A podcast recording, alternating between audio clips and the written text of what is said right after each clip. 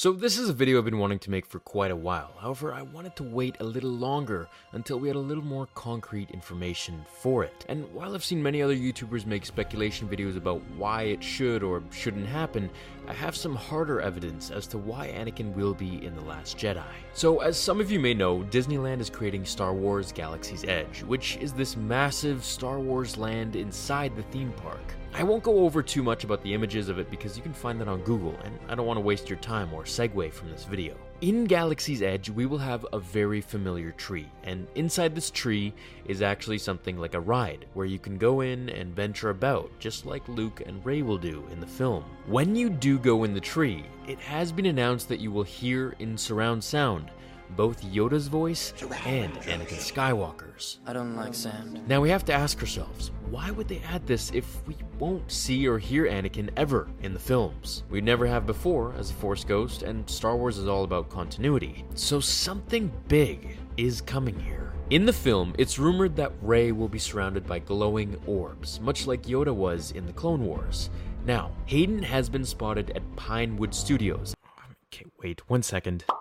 There we go. Now, Pinewood Studios is where they record most of the audio and things like that for the Star Wars movies. Frank Oz was seen as being there, who voices Yoda. According to news sources, it's been mentioned that he was put on a physical regimen to get himself prepared for the role. Now, if he was meant to do just audio, it wouldn't make much sense for him to be getting in any better shape, would it? Also, at Celebration, it was his first time returning in over a decade.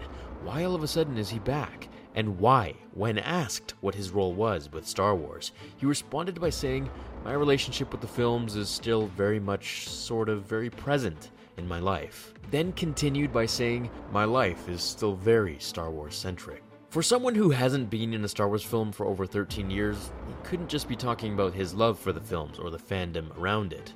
Not with that comeback. Also, check this concept art for The Force Awakens.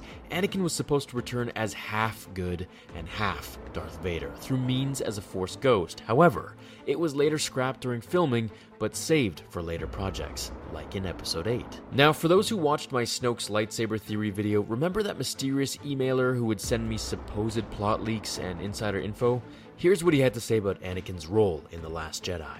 His experience will become essential to the story. Close your eyes and imagine swelling John Williams music and themes. Anakin closes his eyes, glowing like a soft, flickering candle. He reminisces about the beauty and love he felt for Padme.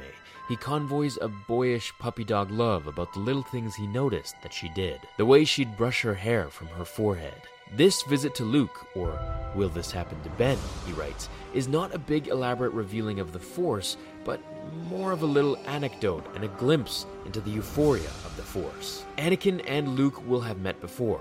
Anakin's apparition will be short and sweet. It will pack a punch, and it will be like nothing before it in terms of weight and light.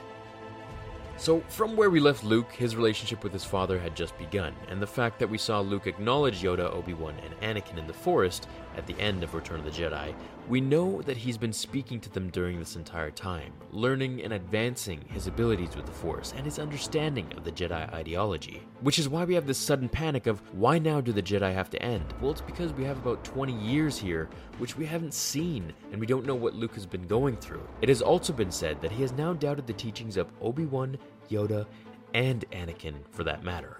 Now, Anakin is the only one between Yoda and Obi Wan, and all the other Jedi for that matter, who has gone through both the light and the dark.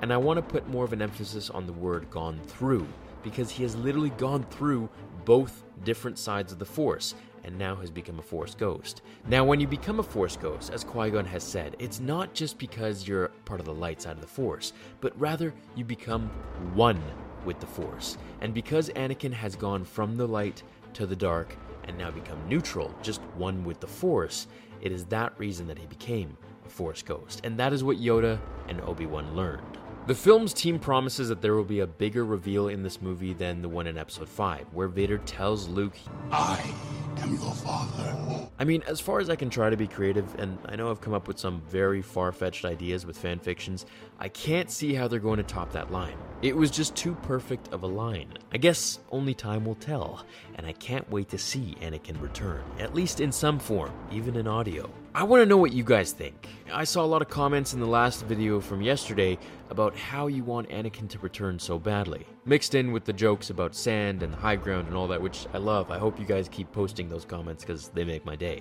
But I really want to know what you think about Anakin returning. And would you be okay with him returning as just a Force voice? Kind of like how Qui Gon can do? It is I, Qui Gon Jinn. That's still pretty cool with me. I'd love to see him or hear him or have some sort of a touch on the last prequels. So write in the comments right now and let me know. I wish you all a great day or night, and I'll see you all in the next episode of Star Wars Theory. Until then, my fellow Jedi and Sith friends, remember The Force will be with you.